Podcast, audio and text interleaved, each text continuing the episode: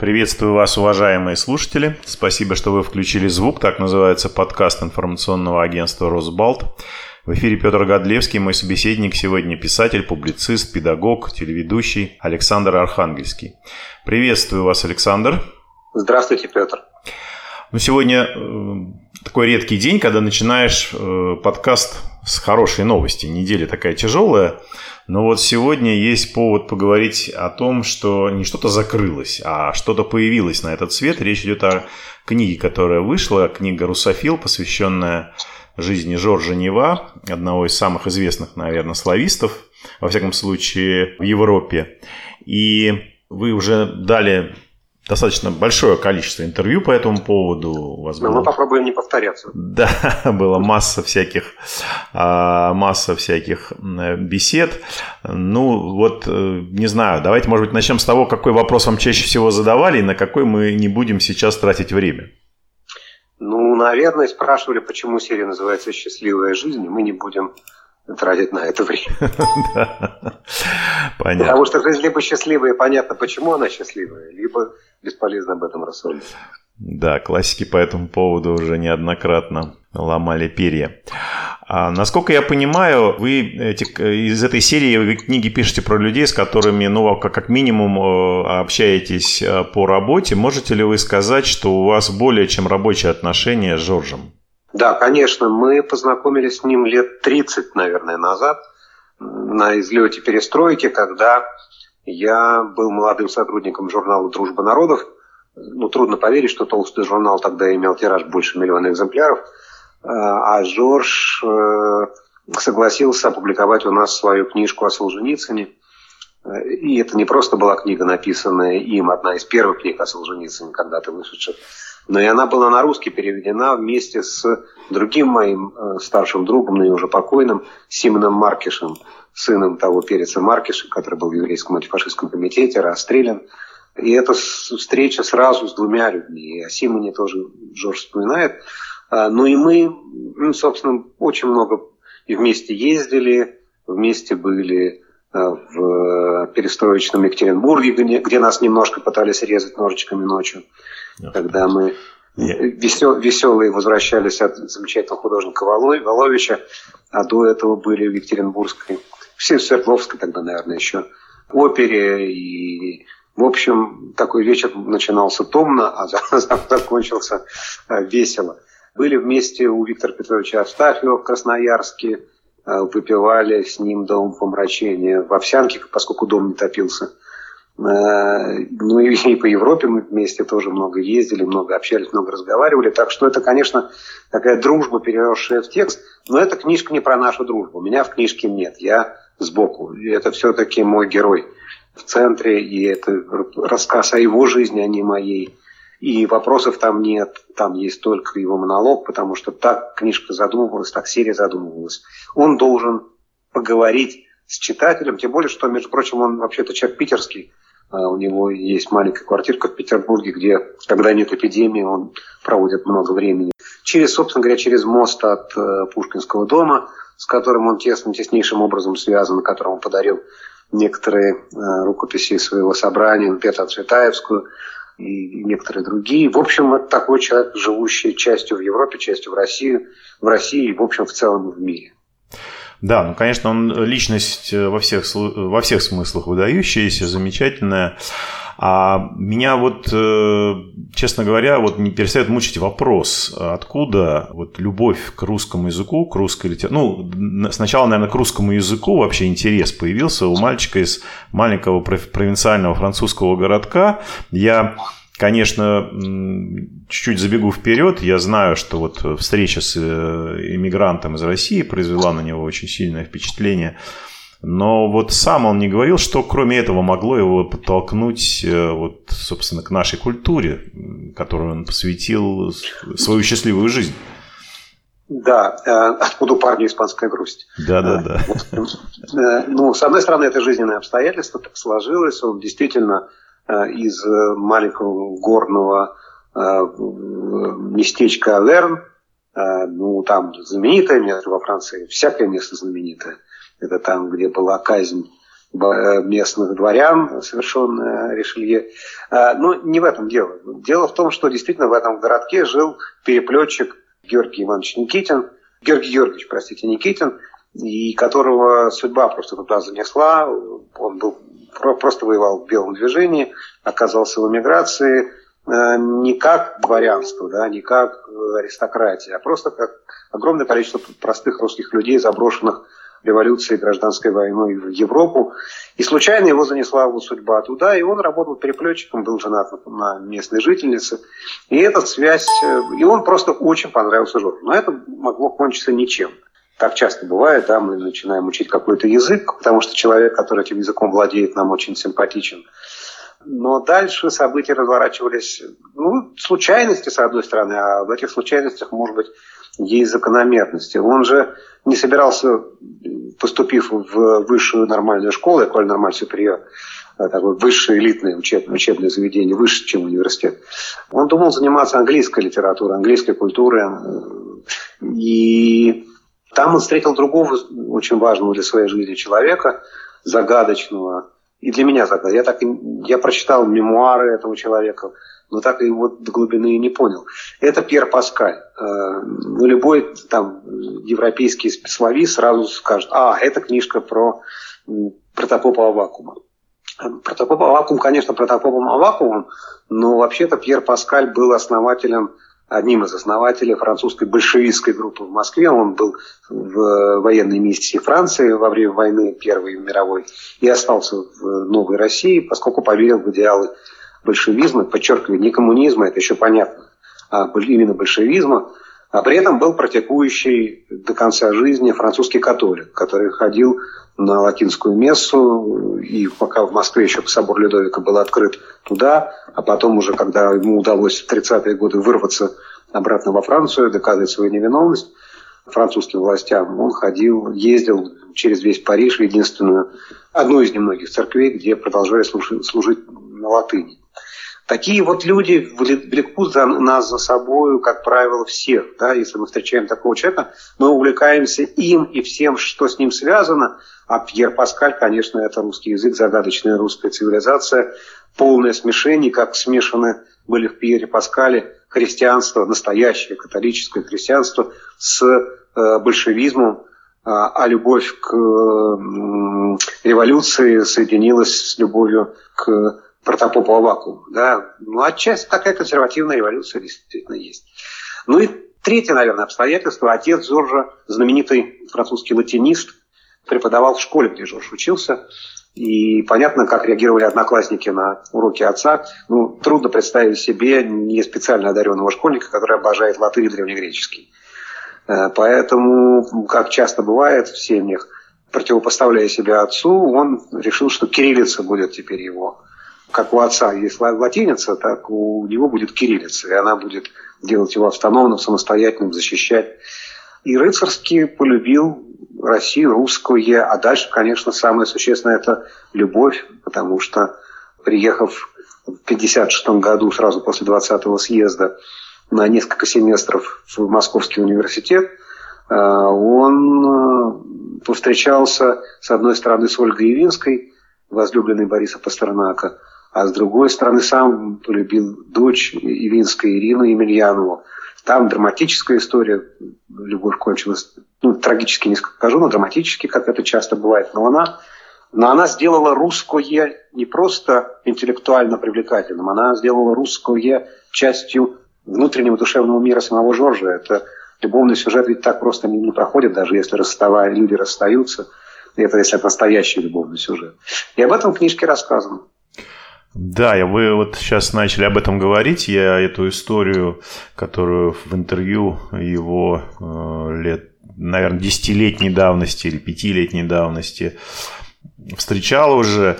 Вопрос, э, вот, который у меня неизбежно появился, это Откуда же столько моральных сил а, у Жоржа осталось после его трагической высылки из СССР буквально накануне свадьбы? Потом Ирину арестовали, и она отбывала срок.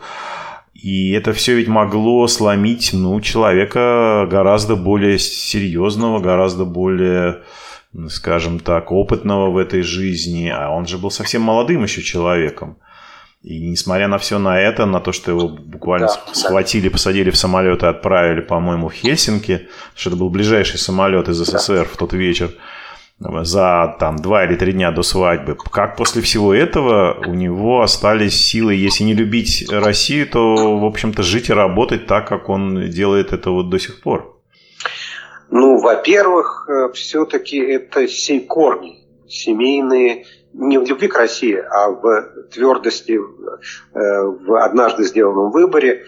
Его дед, э, знаменитый архитектор, даже какое-то время чуть ли не мэр Аверна, был женат на эльзасской еврейке, что для тогдашнего хорошего французского общества было неприемлемым, хотя это была семья такая у его жены, соответственно, у бабушки Жоржа семья была просвещенная, давным-давно уже офранцуженная, но тем не менее смотрели косо, и семья жила на отшибе, но жила так, как считала нужным. Не так, как считала хорошее общество нужным, а так, как считала она, эта семья. Хотя всех детей эта семья э, крестила, но вот как раз, как раз Жорж, отца Жоржа ухитрились не, не крестить, Почему, неважно. И во время войны, когда его полукровку отца Жоржа Нева, э, а Верн был оккупирован, э, начали преследовать, и отец пошел католическому священнику и попросил дать справку о крещении. На что священник обрадованно сказал, конечно, я сейчас вас крещу и дам вам справку. Нет, сказал отец, дайте мне просто справку, не надо меня крестить. И это тоже о многом говорит. На кону жизнь, да, на кону свобода. Тем не менее, вот он считает правильным обойти препятствия, но не э, идти туда, куда ему приказывают. И это, с одной стороны, твердость воспитанная семейной традицией.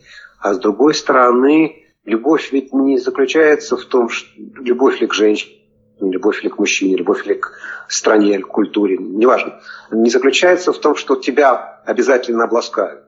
Любовь заключается в том, что она в тебе живет.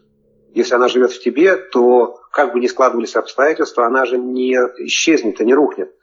Поэтому мне кажется, что Джордж совершил единственно правильный выбор, когда ответил на судьбе, своей судьбе, ответил на тот вызов, который судьба ему бросила, тем, что переместился в еще более жесткие обстоятельства. Да, его выслали из Советского Союза, а, возлюбленную посадили, а он вместо того, чтобы предаваться меланхолии, взял, разорвал отсрочку от армии, ушел воевать в числе последних молодых офицеров в Алжир.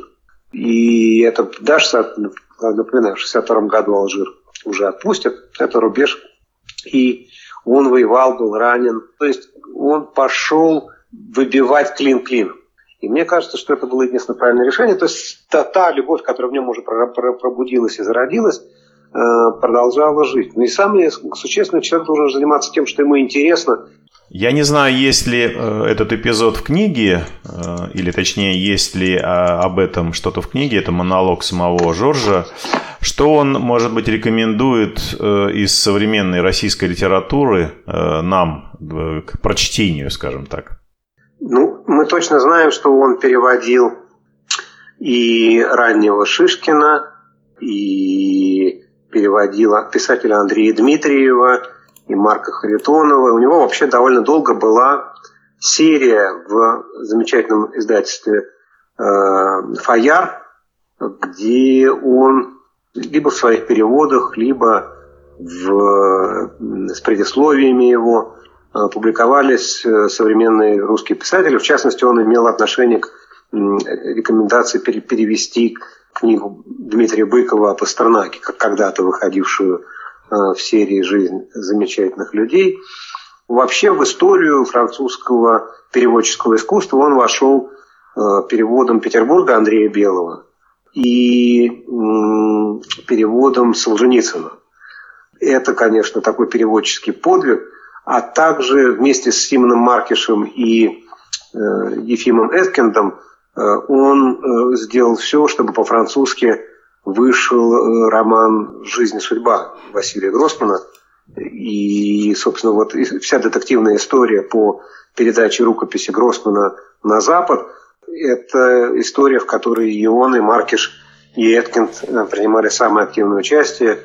И в Лозанском издательстве «Дождом», которое возглавлял серб такой знаменитый Дмитриевич, вышел и русский текст, первое издание, и французский перевод. В общем, Европа, ключевые тексты русского 20 века во многом знает благодаря Жоржу Нева.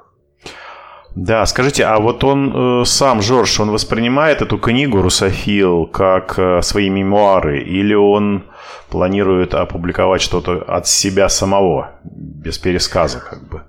А, конечно, это очень важный вопрос, потому что такого типа книжки, с одной стороны, связаны с жизненной легендой, легендой в хорошем смысле слова, э, человека, который выступает в роли героя, а с другой стороны, э, это книжки, подчиненные другому, другой задаче, не мемуарной. В чем задача мемуаров? Задача мемуаров – рассказать во всех деталях о прожитой жизни. И чем больше этих деталей, чем подробнее текст, тем лучше. Поэтому мемуары чаще всего бывают толстые. Но у них, и это хорошо, потому что детали – вещь невероятно важная, но мемуары все-таки предполагают, что читают их те, кому важен, уже известен, знаком и близок вспоминающий. И это либо политики, это либо э, совсем уж знаменитые писатели, э, это э, ученые, которые участвовали в каких-то больших глобальных проектах. А тут задача другая. Это динамичная биографическая повесть со стремительным сюжетом, захватывающая быстро меняющиеся планы исторические. Поэтому, конечно, он будет писать, я надеюсь. То есть я знаю, что он их пишет, я надеюсь, что он их завершит свои мемуары, и они не будут совпадать с той конвой динамичной биографической повести, которую мы вместе с ним делали.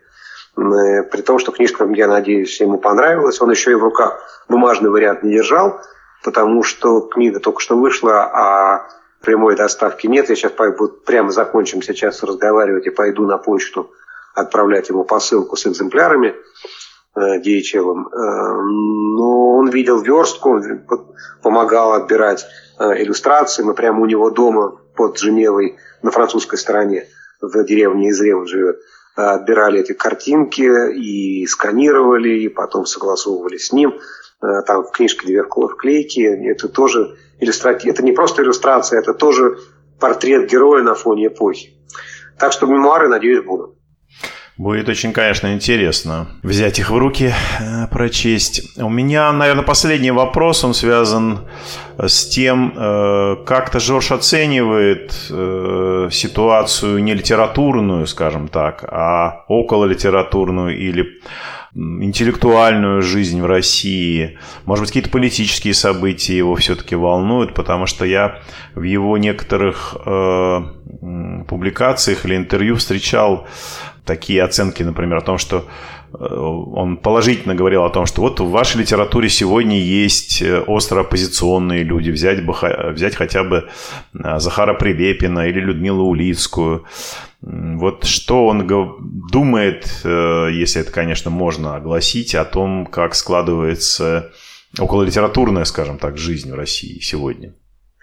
Ну, если говорить об окололитературной, то у него, как у всякого свободного читателя, могут быть предпочтения и по-разному складываться отношения с тем или иным писателем. Ну, роман того же Прилепина «Обитель» э, ему очень понравился – не думаю, что ему нравится по самой последней по времени книжки и, или биография Леонова. Э, ну, это нормальный путь. Вот, мне кажется, это образцовый тип отношений читателя и автора. Это хочу читать, а это мне совсем не нравится, а это я презираю, а это, наоборот, опять люблю. Э, и Улицкую я, мы не, никогда не обсуждали. Она, наверное, все-таки для него... Хотя нет, не буду я за него высказываться, не знаю. А что касается политических событий, то книжка наша завершается рассказом о поездке в Сандармох, там, где Юрий Дмитриев создавал образцовый, с моей точки зрения, мемориал памяти, такой мемориал памяти о жертвах, который оставляет силы жить дальше. Не, не та память, которая убивает нас раз, и пытается нас раздавить, а та память, которая сохраняет ужас трагедии, но делает ударение, делает акцент на любви к погибшим предкам. Не на ненависти к тем, кто их убивал, хотя это тоже присутствует, но прежде всего на любви к погибшим. И Жорж приводит это в пример как образцовую работу и с исторической памятью, и с политическим маркированием эпохи, в которой мы уже живем. Э, так что он человек свободы, он не из тех, кто быстро реагирует на происходящее по каждому поводу пытается высказаться, но совершенно ясно, что для него Россия – это Россия свободы, это Россия свободного русского слова, а не Россия полицейского произвола или э, Россия конституционного обнуления. Вот что я могу сказать, а все остальное лучше расспрашивать его самого. Спасибо огромное, Александр. Спасибо вам. Да, не буду вас задерживать, скорее на почту отправляйте да, Жоржу побежал. книгу. Вот, спасибо большое. Напоминаю слушателям подкаста «Включите звук» информационного агентства «Росбал», что у нас в гостях сегодня был писатель, публицист, педагог Александр Архангельский. И мы говорили о его книге «Русофил», посвященной замечательному слависту Жоржу Нева.